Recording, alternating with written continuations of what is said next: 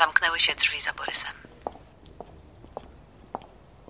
Za Borysem zamknęły się drzwi tej naszej rzeczywistości.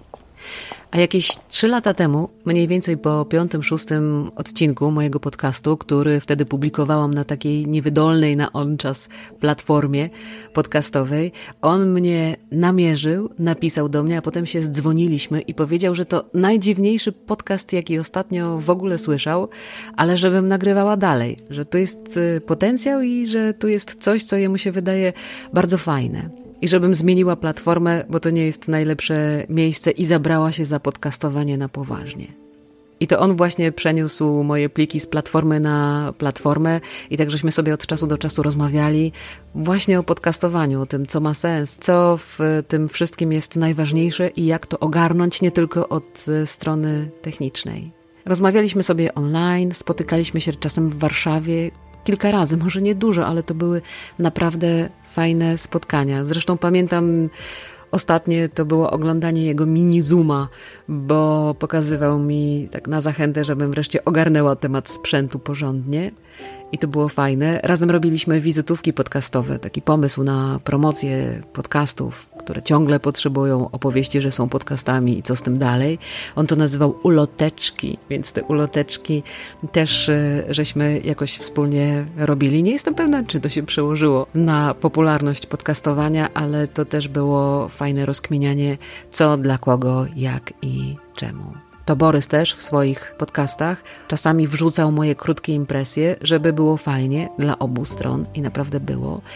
Takim wsparciem był. Jakoś sobie nie mogę do końca wziąć do głowy, że drzwi za Borysem się zamknęły, że jest po drugiej stronie i nie będzie można się do niego tak łatwo dodzwonić jak tutaj, że jest w podróży, innej podróży.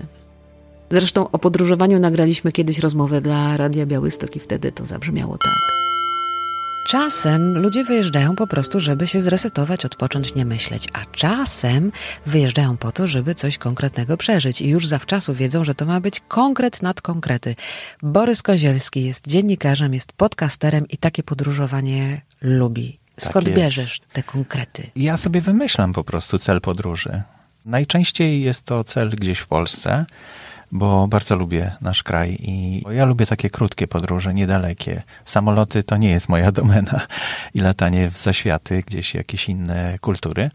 Natomiast, e, no tak jak było na przykład z latarniami morskimi, wymyśliłem sobie, że żeby zrobić ilustrację do haseł Wikipedii i pomyślałem, no co to może być zamki? O, zamki na przykład. fajny pomysł, super.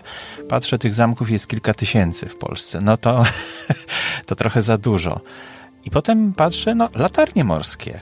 Jest ich 16, 18, bo w każdej latarni co innego mnie spotkało. A w tym kontekście teraz to brzmi jeszcze troszeczkę inaczej. Zresztą ten cykl o latarniach bardzo, bardzo, bardzo polecam. Borys był też człowiekiem, który ciągle szukał rozwiązań i się ciągle uczył. To było fascynujące. I te moje YouTube'owe podcasty to też była jego zachęta. I program, na którym pracuję, robiąc te fotokasty, to też była zachęta Borysa. Też on tam w tym moim pomyśle jakoś jest. Borys otworzył dla mnie przestrzeń audio, której nie znałam, chociaż w audio naprawdę jestem od wielu, wielu lat, ale to były zupełnie nowe horyzonty. I namawiał, żebym się nie trzymała schematów i żebym się nie obawiała eksperymentów, i będzie mi tego wsparcia brakować bardzo.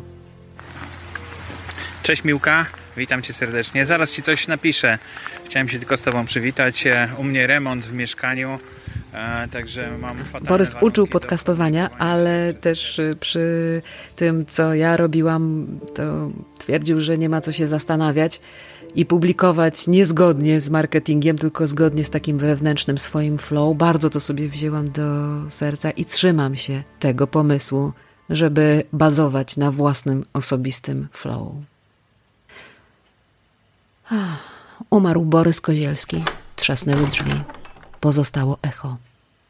A ja wierzę w świat audio i bardzo wierzę w to echo, które pozostawił po sobie Borys.